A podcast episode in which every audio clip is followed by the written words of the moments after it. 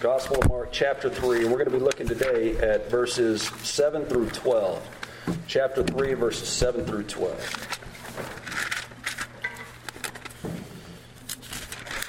All right, let's pray, and we'll read this.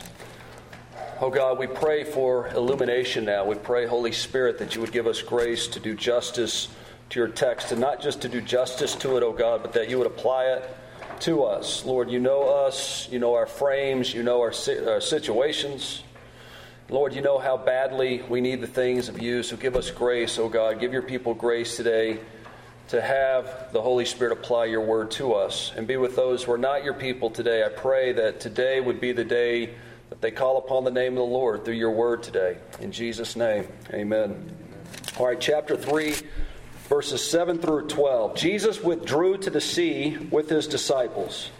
And a great multitude from Galilee followed, and also from Judea, and from Jerusalem, and from Idumea, and beyond the Jordan, in the vicinity of Tyre and Sidon. A great number of people heard of all that he was doing and came to him. And he told his disciples that a boat should stand ready for him because of the crowd, so that they would not crowd him. For he had healed many, with the result that all those who had afflictions pressed around him in order to touch him. Whenever the unclean spirits saw him, they would fall down before him and shout, You are the Son of God. And he earnestly warned them not to tell who he was. So if you go back to verse 7, okay, look at verse 7. So the verse 7 actually helps us to point back to the last thing that we talked about. So verse 7 says, Jesus withdrew. A better word for, for that, it's not withdrew, it's actually fled. Jesus fled. And I'm saying that because in different places in the scriptures, for instance, whenever Joseph takes Mary and, and Jesus and flees to Egypt, the word there is the same word that's, that's used here. So he doesn't just withdraw, he actually flees.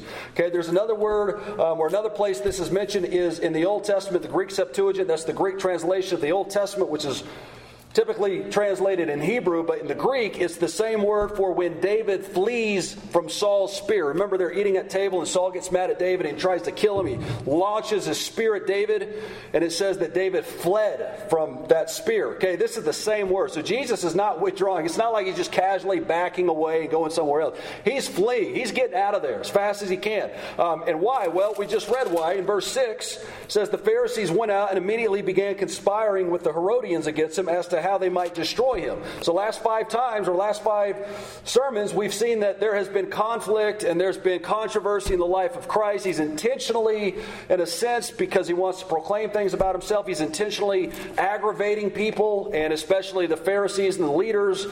Um, for the for the purpose of declaring who he is, and so now he's in a situation where he's got to get out of there, and it does show us a few things. Um, it is okay at times to flee persecution. You know, there are times when, even as Christians in the early church, you know, I, there's different reasons why this came up, but in the early church, the first 300, 400 years of the church, plug for the church history class, because eventually what you'll see in the early church is from this point, there's going to be 10 waves of persecution leading up until 310. Okay, so from the year uh, right after Christ dies until 310, there's 10 major waves of persecution. But what had happened is that it became ingrained in the Christian culture that to be a true Christian, you will be persecuted. And to be a very, like a really true Christian, someone who's super spiritual, you'll be martyred. And so, in certain circumstances, these guys would actually go and intentionally look for ways to be persecuted, ways to be martyred. If you uh, if you've ever heard of Origen, he was an early church father, but his uh, his father was martyred when he was a young teenager. He wanted to be martyred with his father, and so he was trying to run out of the house. But his mom, I guess it was in the morning or something, his mom ends up hiding all of his clothes, all of his clothes, so that he has nothing to wear, so he won't go and follow his dad into martyrdom because he's naked. And so he doesn't follow. But it just shows that was the, that was the, the mindset of the Christians at the time. They, it was almost like a thirst to be persecuted, a thirst to be martyred for the faith.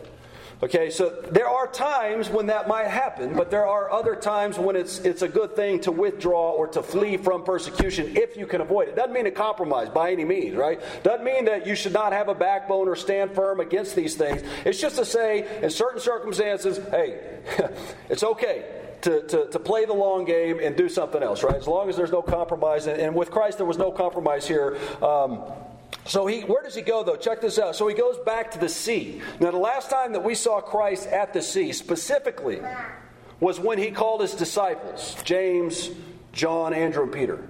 So he goes back to the sea. Now, what's interesting is he's been in the area of Capernaum this whole time. Well, Capernaum is a town on the sea. So, whenever it tells us in verse, um, verse 7, Jesus fled or Jesus withdrew to the sea, it's not saying he was not on the sea originally. It's saying he went to a different part. So most of the most of the commentators, when you look at a map, he's probably up somewhere in the northern part, somewhere where it's a little more isolated, desolate, where nobody's really going to uh, to, to mess with you, which is important because of what happens next. Okay, so he goes there with his disciples. Goes there with his disciples. But then look what happens. A great multitude from Galilee followed. Well, that's pretty good, right? It's got a great multitude from Galilee. But then look what happens next. And from Judea. Okay? And from Jerusalem. Now, Jerusalem is way south. That's, that's a long ways away. Um, in fact, I wrote it down somewhere. It was something like it was something like 200 miles, um, 150 miles. So if, if it, that's further than Lubbock, Texas.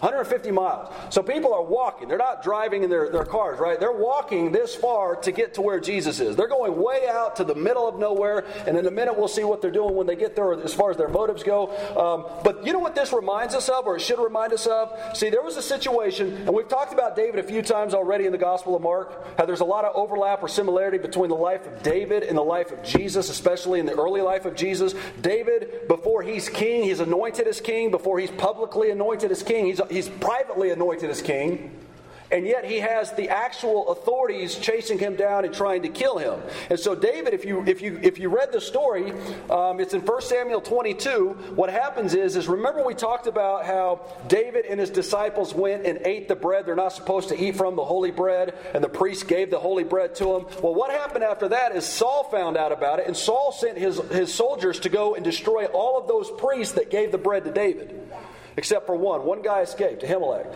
Everybody else got wiped out. And when David and his men, after they take that bread, knowing that Saul is coming after them, what they do is they themselves flee to a place that is desolate, namely a cave. And this is what it says in 1 Samuel 22, verse 2. After David and his men flee, it says, And everyone who was in distress, and everyone who was in debt, and everyone who was discontented gathered to him, gathered to David, and he became captain over them. So even as David's fleeing, everyone from from these desolate areas are trying to find where David is. And that's what you see happening with Christ right now. There's no doubt. Christ is the greater David. That's the point. He's the greater king. He's the king that was to come, that was promised to David. Okay, so here you have Christ, though. Christ is, these people are coming from north, south, literally. And that's why it's here. That's why Mark, he doesn't just say, you know, everybody from Israel was coming. He intentionally marks out the places where these people are coming from Judea, Galilee, Jerusalem, Idumea, uh, Jordan, the vicinity of Tyre and Sidon, which is in the desert. So everybody from all different parts, east, west, north, south, everybody's coming to, to Jesus. And you know why this is important? Because these are not just Jewish people. There are pagans, there are Jewish, irreligious Jews. These are people from all different types of ethnicities, from all different types of backgrounds. And they're all searching Jesus. They're all looking for Jesus. Now, why is that important? Because what is the Great Commission going to show us? In fact, if you go back to, uh, to Genesis, if you, if you, we don't have time to trace it all out, but if you go back to Genesis chapter 12, and I'm going to go to Genesis 12 with me for a second. We're going to map out a little of this, okay? Because what was the purpose of God going back to the very beginning? The very beginning. Okay, so Genesis chapter 12, verse 1 Abraham is a pagan. Abram here, he's a pagan. He doesn't love God. It says in uh, Joshua that he was a worshiper of false gods, he's a worshiper of idols. And yet, Genesis chapter 12, verse 1, something is promised to Abram. Actually, three things. Okay, God comes and calls Abram, who's a pagan, and he says, Go forth from your country and from your relatives and from your father's house to the land which I will show show you, and I will make you a great nation, and I will bless you and make your name great, and so you shall be a blessing, and I will bless those who bless you, and the one who curses you I will curse, and in you all the families of the earth will be blessed. That last part, think of that. And in you all the families of the earth will be blessed. God here is promising Abraham three things a seed, land, and blessings to all the nations. A seed, land, blessing to all the nations. Now, you're like, okay, okay, I'm, I'm, I'm tracking, right? Now, who is the seed, though? Well, when you're looking at the Old Testament, you should interpret the Old Testament with the New Testament, right? So, how is Paul, how is Jesus, how are they interpreting what's going on back here with what God is doing with Abraham? Well, if you go to Galatians chapter 3, Galatians 3, and Paul explicitly brings this up. Look at verse 16. Now, the promises were spoken to Abraham and to his seed. Okay, so these promises are spoken to Abraham and to his seed. He does not say into seeds as referring to many, but rather to one, into your seed. And then he tells us who the seed is that is Christ. Christ is the seed that's promised to Abraham. How do I know that? Well, look over here in verse 8 of chapter 3. The scripture, foreseeing that God would justify the Gentiles by faith, preached the gospel beforehand to Abraham, saying, All the nations will be blessed in you. How is that a gospel proclamation? Right? Think about it. So when God goes to Abraham and says, Abraham, all the nations are going to be blessed through your seed. How is that a gospel proclamation? You know how? The seed is Christ the seed is Christ. Who are the people that are Abraham's seed? Look at verse 7. Therefore, be sure that it is those who are of faith who are sons of Abraham. If you have faith in Christ, whether you're, and this is why in verse 7 it's so important, or verse 8, foreseeing that God would justify the Gentiles by faith. This idea of coming into the church by faith does not begin in the New Testament. People in the Old Testament were, were saved by faith. Abraham believed God, it was counted to him as righteousness. People are coming in. Abraham's servants are in the household of Abraham, and it talks about how Abraham's servants are people part of the ecclesia, the church, and they're pagans. They worship the same gods that Abraham did at one time. So, from the very beginning, you have Gentiles coming in.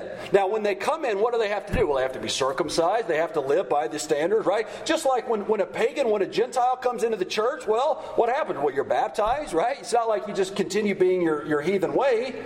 You get you're saved, you're converted, and now as Christians, we have obligations, commandments that we in Christ are called to do. Husbands, love your, your wives. Children, obey your parents, right? We have commandments. We're not saved by these commandments. In the Old Testament, they were not saved by those commandments. They were saved by faith alone. But in the process, there's things that, that they have to do. Why is this important? Because when God says, and right here it says the same thing, when it says that all the nations will be blessed in you, in Abraham, how is that possible? You know how that's possible? We're seeing that in Mark right now. So if you go back to Mark, this is a foreshadowing of chapter 3. This is a foreshadowing of what is to come in the Great Commission. Why? Because you have people from east, west, north, south, Gentile, Jew, pagan, everything in between, male, female, black, white, yellow. Everybody is coming to Jesus Christ. Now, it doesn't mean they're in the church, as we'll see in a minute. It doesn't mean they're coming with the right motives. But it is a foreshadowing of what the gospel is going to do as the gospel goes out in the Great Commission. Christ says to go into what? Disciple the nations. So, how are the nations blessed? Through the gospel. How are all the nations, how are all these people blessed? Through the gospel. That's what you're seeing here. All these people, a great multitude, they're coming in because Christ is there. And you'll see this later on. I mean, there's so much. I do want to look at one thing Revelation chapter 7. So now you've seen it in Genesis, and you see it now in Revelation. Revelation 7 9 through 12. After these things I looked, and behold, a great multitude which no one could count from every nation and all tribes and peoples and tongues, standing before the throne and before the Lamb, clothed in white robes, and palm branches were in their hands, etc. Okay, that was the point of this whole thing. And so when God promises land to Abraham, that was always meant to transcend just that physical, literal slice of land. Just like seed was meant to transcend. It says in Hebrews that Abraham was looking for a heavenly country, a heavenly city. It supersedes all of these things, right? So that's what you're having here. You're having insight, you're having a little taste of what's to come the fact that here we are in Clovis preaching the same gospel that Jesus Christ was preaching here on the, the, the side of the sea here. Okay? So now look at this, okay? So here's the other thing, though. How are all these people hearing about Christ? That's important. Think about that. How are all these people hearing about Christ? They don't have they don't have Twitter, they don't have Facebook, they're not texting, they're not calling. It's word of mouth, and we saw this already. Whenever people are gathering, it's through the word of mouth. So people are spreading the word, things are happening, things are, are, are going about, and again we're seeing the means of God. God brings about these, these activities through people. So we believe that God is sovereign, God is sovereign in salvation, God saves the uttermost, every person He has called from before the foundation of the world, every person He's chosen, every person He's elected, And yet, God uses means, fallible human beings, to go and to share those good things about Christ with people. And in doing so, people, things happen, things come about, okay? Um, and then, and then here's the thing, though. Here's I do want to point out this, okay? So if you imagine Jesus, and, and, and I'm saying this because this is very relevant for me. It's very convicting for me. Okay, and this is this happens twice in the life of Christ. Okay, so he withdraws or flees. We saw he flees. Okay, now in my mind, I'm thinking, okay, he's probably trying to get away from everything, get away from the crowd, get away from the bustle, get away from all the noise and the clamor and yet, the second he gets away, he can't get away, right? Everyone's still gathering. It's the same thing when he gets on a boat after finding John the Baptist dies. He gets on a boat. He's trying to, he takes his disciples and he tells them, let's go and rest a while. And the second they get to the other side, the crowd's already there, and that's where he feeds the 5,000. This man gets no rest. He has no rest in his life, except when he tries to go and pray. He gets alone. He has to wake up before dawn, before everybody else. He goes and he prays. And even then, right, the disciples run over and they're like, Jesus, where are you? You got to come back, man. He can't get away. Now, I'm saying this is convicting because you see how Christ answers this. Christ never gets impatient. He never loses his cool. He never talks about like, "Hey, this is my time, guys. I need some I need some me time." He never does that. It's amazing. and so, um, like I said, as far as my life is concerned, and, and, I'm assuming your life as well, right? At times we have this this state of, of mind where we think, "Okay, finally." I get some time to myself, and then it's interrupted. And then the flesh rises up. You're like, no, right? Or even if you have something, even just the daily schedule, you have this schedule in mind. I remember when uh, growing up, I would I would call my dad or something, and, and he'd be right in the middle of something, and you could tell he was he, he always acted most of the time in a, in a nice way, but you could tell like I was interrupting him. And yet, but I'm thinking now as, as, a, as, as, an adult, you know, and you have kids yourself, and you're like, all right, man, you do have to get things done during the day, and yet at the same time, there's this tension. And so for Christ, though, he always handles it in the right way. He always loves his neighbor as himself. It's amazing. So, just a little side note there. All right, look at the next part, though, in verse 9. Okay, so 7, verse 8, we talked there. Okay, verse 9. And he told his disciples that a boat should stand ready for him because of the crowd. You know why? Okay, so when you think of Christ, in fact, you might have some paintings that show this. I don't know. We don't like the paintings on the walls. I hope Westminster, we can exit that out, right? No, they're fine. It's, it's not the paintings themselves. It's, um, anyways, here's the thing, okay? Just scratch that. If you think of most ideas or, or, or, or images of Christ, Okay, you think he's in this bucolic area and he's got these lambs coming to him and he's got the children, everybody's sitting down nice and neat and every, everything's kind of calm, everything's peaceful. You have Jesus in the middle who's just kind of calmly sitting there and, and, and discoursing, right? Well, what you have in the scriptures, okay, look at this. And he told his disciples that a boat should stand ready for him because of the crowd, so that they would not crowd him. For he had healed many with the result that all those who had afflictions pressed around him in order to touch him. Whenever the unclean spirits saw him, they would fall down before him and shout, You are the Son of God. Now, I want you to think about what this scene would look like. Okay, so the words here that are being used, just to give you an idea, okay, the word crowd there literally means crush or press. Okay, so in verse 9, um, because of the crush. He says, Get a boat ready for me because of the crush, because of the, the pressing in. Okay, so he has nowhere to go, he has no room to breathe. Okay, and then the next part is um, the next part where it says, Verse 9, he had healed many with the result that all those who had afflictions pressed around him. You know what the word there is? Literally, they were falling in front of him, they were mobbing him, they were falling upon him. They were mobbing him, falling upon him, crushing him, pressing against him. Now you have not only these people who are not demon possessed, but you also have people who are demon possessed. Now, how are they acting? Look at this. Verse, uh, verse 10 Whenever the unclean spirits saw him, they would fall down before him and shout. So you have a crowd that's mobbing him. Why are they? Think about this. Think about from their perspective, man. These people are frenzied. They are desperate. They have no way. They're coming to him because he's a healer at this point. They might, they might, you know, later on, maybe some will be saved. Or, but for right now, they're coming because they see him as a healer, somebody who can help them with their physical infirmities. They don't have doctors like we have. They don't have, they don't have medicine and all this, right? So the only way that most of these people can be healed is if they go to him and have something happen to them by touching him or by him touching them. This is a frenzied group, and there's a lot of people there. So you can imagine this is not just a bucolic scene. You can imagine if you're sick or your loved ones are sick and you have no remedy and there's a whole lot of other people going to this man, you're going to be in the middle of the mob trying to get to him too because it's life or death.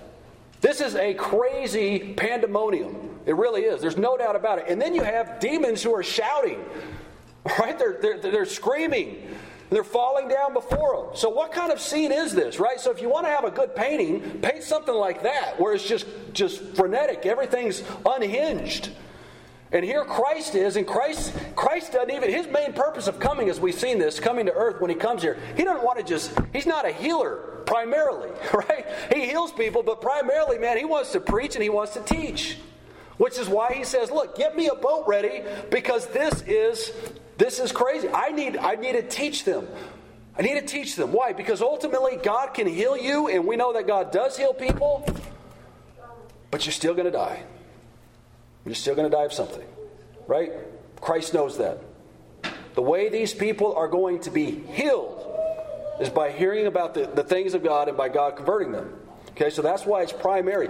or primary, but you see this that this is uh, this is and, and this is something for us to ask as well you know? So we see that christ is doing great things and that's that's we see that it's look it's a good thing to go to christ. That is the right person to go to. When you're in distress when you have trials when you have bad things in your life he's the only he's the right guy to go to. He's the person to go to. But why ultimately do we go to him Right? Is it just for these things? Is it just to be healed? Is it just to have a better life, an easier life, a more comfortable life, a more satisfying life? Is that the reason why we go to Him? Right? Because oftentimes, whenever somebody is called to the faith, called to Christ, and they're, they're converted, they're born again, um, it, it's usually the opposite. It's a harder life. It's a difficult life. It's a life of persecution. It's a life of trial. That's why all these people that you see, this mob that's right now surrounding Christ, they're there because they want to. They want Christ to heal them. Maybe they're there because they want to see Christ heal other people, and they just want to be around the energy and the excitement. At the same time, when Christ begins giving his parables and he begins telling them, listen, this is difficult. You have to give your entire life if you're going to follow me. You have to suffer. Remember why John is writing this book, or Mark is writing this book? He's writing this book to Roman Christians who are being persecuted for their faith, who are being thrown into the arena, who are being covered with pitch and burnt and lit on fire Nero's garden parties. That's who's reading these pages. Okay? So when they're reading this and they're like, well, wait a minute. Well, Christ, He's healing these people, but why hadn't He healed me? He's healing these people, but, you know, tomorrow morning I've, I've been sentenced to go appear, me and my children and my wife, we, we've been sentenced to appear in the arena where we have to fight with these tigers and lions. And they're going to sew us up in these bags so that we don't have a chance, right? So you see, the point though is this, okay? As Christ is doing these things, they, if, and we too, we can, they have the, the wrong idea of who Christ is and what his main purpose is and what the point of um, the Christian faith is. So they're coming, and that's the right thing to do, right? When you're in trial, when you have trials and stress, go to Christ. He's the only one to go to. But, right? But what if he says no? What if he doesn't heal you? What if he doesn't give you what you want? What if he says, okay, I'll heal you, but guess what? For the rest of your life, like, like poor Jacob, you're going to have a limp, you're going to suffer, right? At that point, what do we do? Do we say, okay, then it's not worth it, I'll go somewhere else, I'll try something else? See, that's that's how you have to look at this. Where it's like, all right, just because he has a lot of people at this point, just like you know, just like, and that's why I mentioned earlier to start out. Just because you know, let's say the whole room in here was filled, okay, that's great. But how are we filling the room? You know, it's easy to fill a church. It's easy to get a lot of people to come to an event. But what are we doing? What are we using to get them in here? You see that? That's that's that's the catch right there. That's always the catch. And so Christ here at this point, he's healing people, but he also knows they're coming because I'm a healer. They have the wrong idea of who I am, of my main mission. Okay, so that's why um, in verse 10 he says, well, in verse 9, he says, Hey, get a boat ready for me. And you see why, if you look at chapter 4, verse 1, it shows us some of his technique here. It says, He began to teach again by the sea, and such a very large crowd gathered to him that he got into a boat in the sea and sat down. He got into a boat in the sea. And by the way, they did. They used to teach sitting down. So everybody, you read some of these accounts of, of these early fathers, man, like Augustine and some of these guys. These poor people. And, and look, I try to keep the sermons to about 35, 40 minutes max. All right. These people, these were like three-hour sermons, two-hour sermons, no air conditioning in the middle of Africa. And everyone stands up except the guy teaching. he gets to sit down. Okay, so and and and uh, so you can imagine everyone's cramped together, and you're standing up through this. So, anyways, uh, but this is that is the way that they they uh, they they taught. So he's, he's he has the boat ready though. Okay, and then verse ten. Um, notice he does heal them. Okay, so a boat's getting ready. He does heal them, for he had healed many, with the result that all those who had afflictions pressed around him. Um, and then I want to look at this next part, okay? When it comes to these demons, verse 11. Whenever the unclean spirits saw him, now we've seen these unclean spirits happen already. We've already seen them in different places in Mark. And we've already seen that part of Christ's mission when he comes is to vanquish demons. He's a demon hunter. He's a serpent crusher, a snake crusher. He is. He really is. Going back to the garden, the snake in the garden. That's one of his purposes when he comes to earth. In 1 John, it tells us that he came that he might destroy the works of the devil. So that's where we're seeing a lot of this. Okay, so when Christ comes, verse 11, whenever the unclean spirits saw him, they would fall down before him and shout, You are the Son of God. Have we seen anybody else in the Gospel of Mark actually declare that Christ is the Son of God? Nobody. There was one other being or person, that was the Father. The Father declares Christ to be the Son of God. The demons declare Christ to be the Son of God. No other people declare Christ to be the Son of God at this point. Now, ironically, in a sense, if you turn to Matthew, or excuse me, Mark chapter 15, towards the end of the, the whole gospel, and then look at verse 39. And I'm, I'm thinking, I'll, I'll have to check, but I think this is the only other reference in the Gospel of Mark, anyways, where someone declares him to be the Son of God, aside from demons or the Father. Um, verse 39 When the centurion who was standing right in front of him, so he's a pagan, he's a Roman, he's a Gentile, okay? When the centurion who was standing right in front of him, Christ on the cross, Christ is on the cross, you have this Roman Gentile, Roman soldier he saw the way he breathed his last, and he said, Truly, this man was the Son of God. This is a claim of deity. It's a Christological claim that Christ is the Son of God. He's deity. And so what you're having here is this. Okay, so think about it. So they're seeing him, they're falling down before him, and they're shouting. They see him, they fall down before him, and they shout. You know what that reminds me of? Philippians chapter 2. Think of this, okay? Philippians chapter 2. Go there. I think we preached on this once. Uh, we did actually around Christmas time, Philippians 2.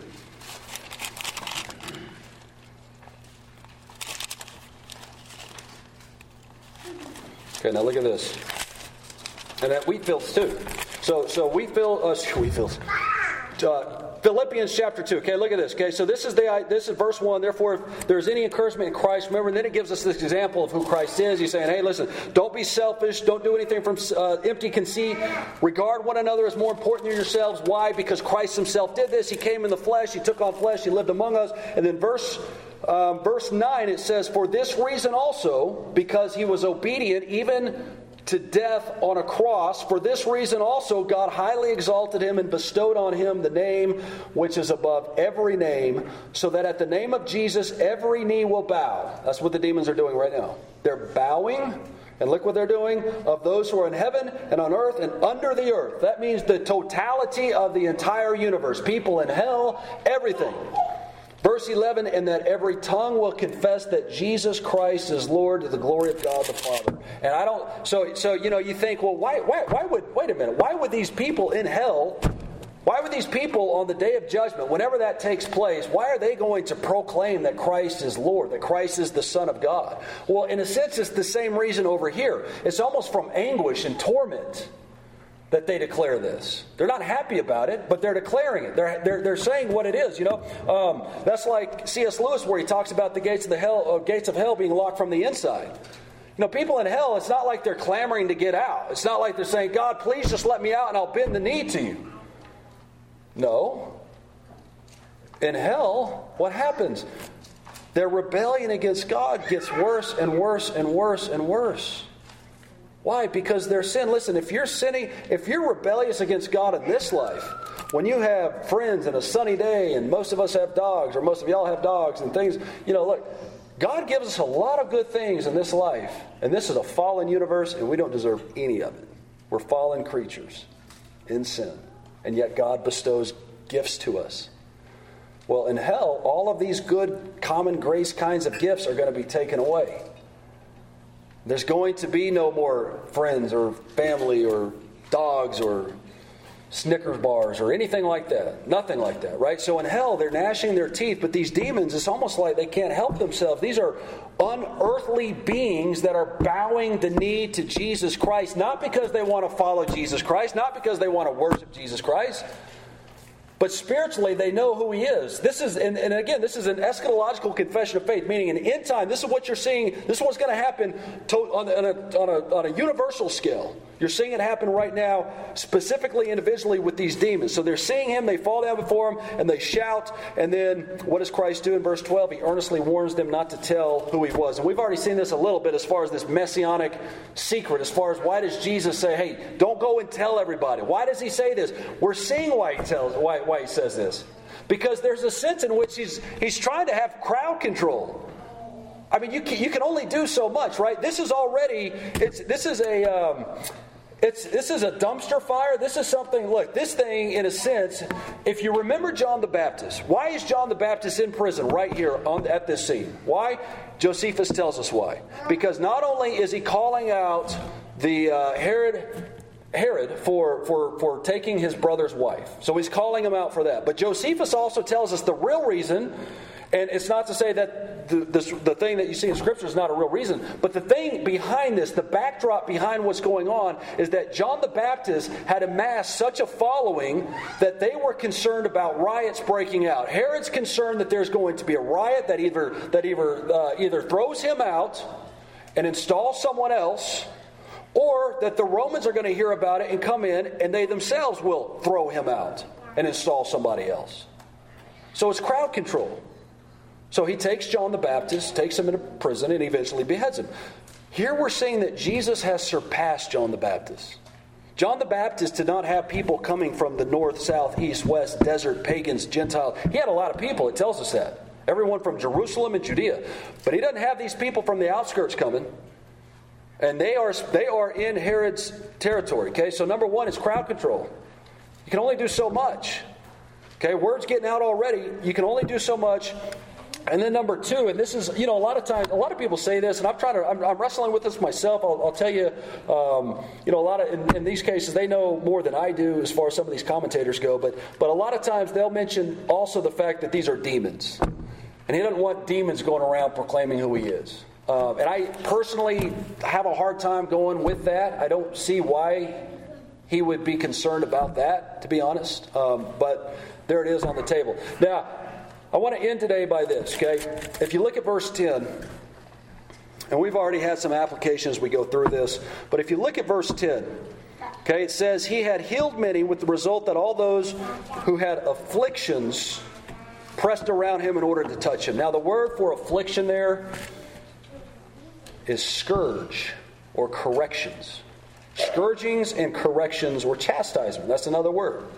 So in the Greek, that's the word that you would see there, where it says the result that all those who had scourgings, all those who had been chastised, all those who had been corrected, pressed around him. You know why he's saying that? Because in those days there was a very strict connotation between physical illness and this judgment of God upon you. And so the idea here is that when you go to Christ, or put it this way, when you're when you're unwell, it's because God's judgment is upon that person. Now we see biblically that that's not true all the time. You see, like in Job, Job's whole the whole thing with Job is that the friends are accusing Job of doing something wrong, Job's like, I didn't do anything wrong. They're like, well then why why is God's hand against you so obviously? He's like, I don't know. I don't know why. But we know why, right? And then God comes in and actually justifies what Job is saying. He's like, Yeah, Job didn't do anything wrong. You guys are wrong. Job is done. Job's Job's fine. So that's not always the case. So if you're sick or whatever, it doesn't mean you don't have faith. It doesn't mean you don't have. Um, doesn't mean that that, that um, It's, it's God's hand of judgment upon you because of something you've done or haven't done. Okay? Here's the thing though we do know for a fact, ultimately, all sickness, all disease, all mayhem, all malady. We're talking in the catechism class about wars, all these things that happen in life. We know that ultimately they go back and they have a root cause and the same cause, which is Adam's fall and our sin. Right? So, in other words, the reason why um, things happen in our life is because of sin whether no matter what. I mean it doesn't matter right? So in other words whatever happens in my life even though it might not be god directly saying okay because you've done this now you have this illness. No right? But what is the case is that when I get sick or you get sick, when our bodies start to break down, that is a direct consequence of the sin that happened back in the garden and then our subsequent sin after that. So all of these people are pressing to Christ. Christ is trying to back up in the boat so he can teach them. When he starts to teach them, what does he teach them? Well, we know, we know what he teaches them. He, uh, I think it's chapter 1, verse 38. Yeah. He says, um,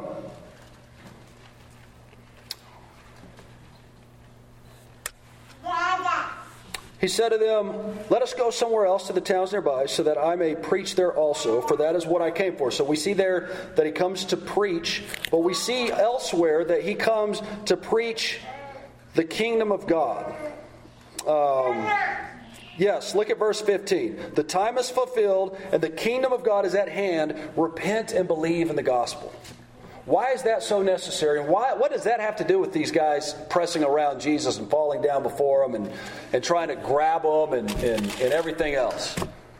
Well, the same intensity that these people have about their physical illness, that's the intensity we should have about our spiritual illness when it comes to Christ. They have the right idea physically, in a sense. They have the right idea. They're going to the right person. They know that He alone can do this. But spiritually, Here's the question. We man, we, we, we should definitely have this same intensity, this same, this same obsession about getting to Christ to deliver us from our spiritual dilemma, our spiritual sin. He's the only one who can do anything about it. You and I are going to die. We know that. I don't care how many times you get healed in this life, you are going to die. That's the ultimate problem that we have. It's not this sickness or that sickness or this bad day or that bad day or this or that. I'm not downplaying that. But ultimately, the problem that you and I have, have is death. And if there's no remedy for death, then none of us, what do we do, right? We eat, drink, and be buried for tomorrow. We, we die and just do what you think, live or do what you want, live it up. But we know that's not the case.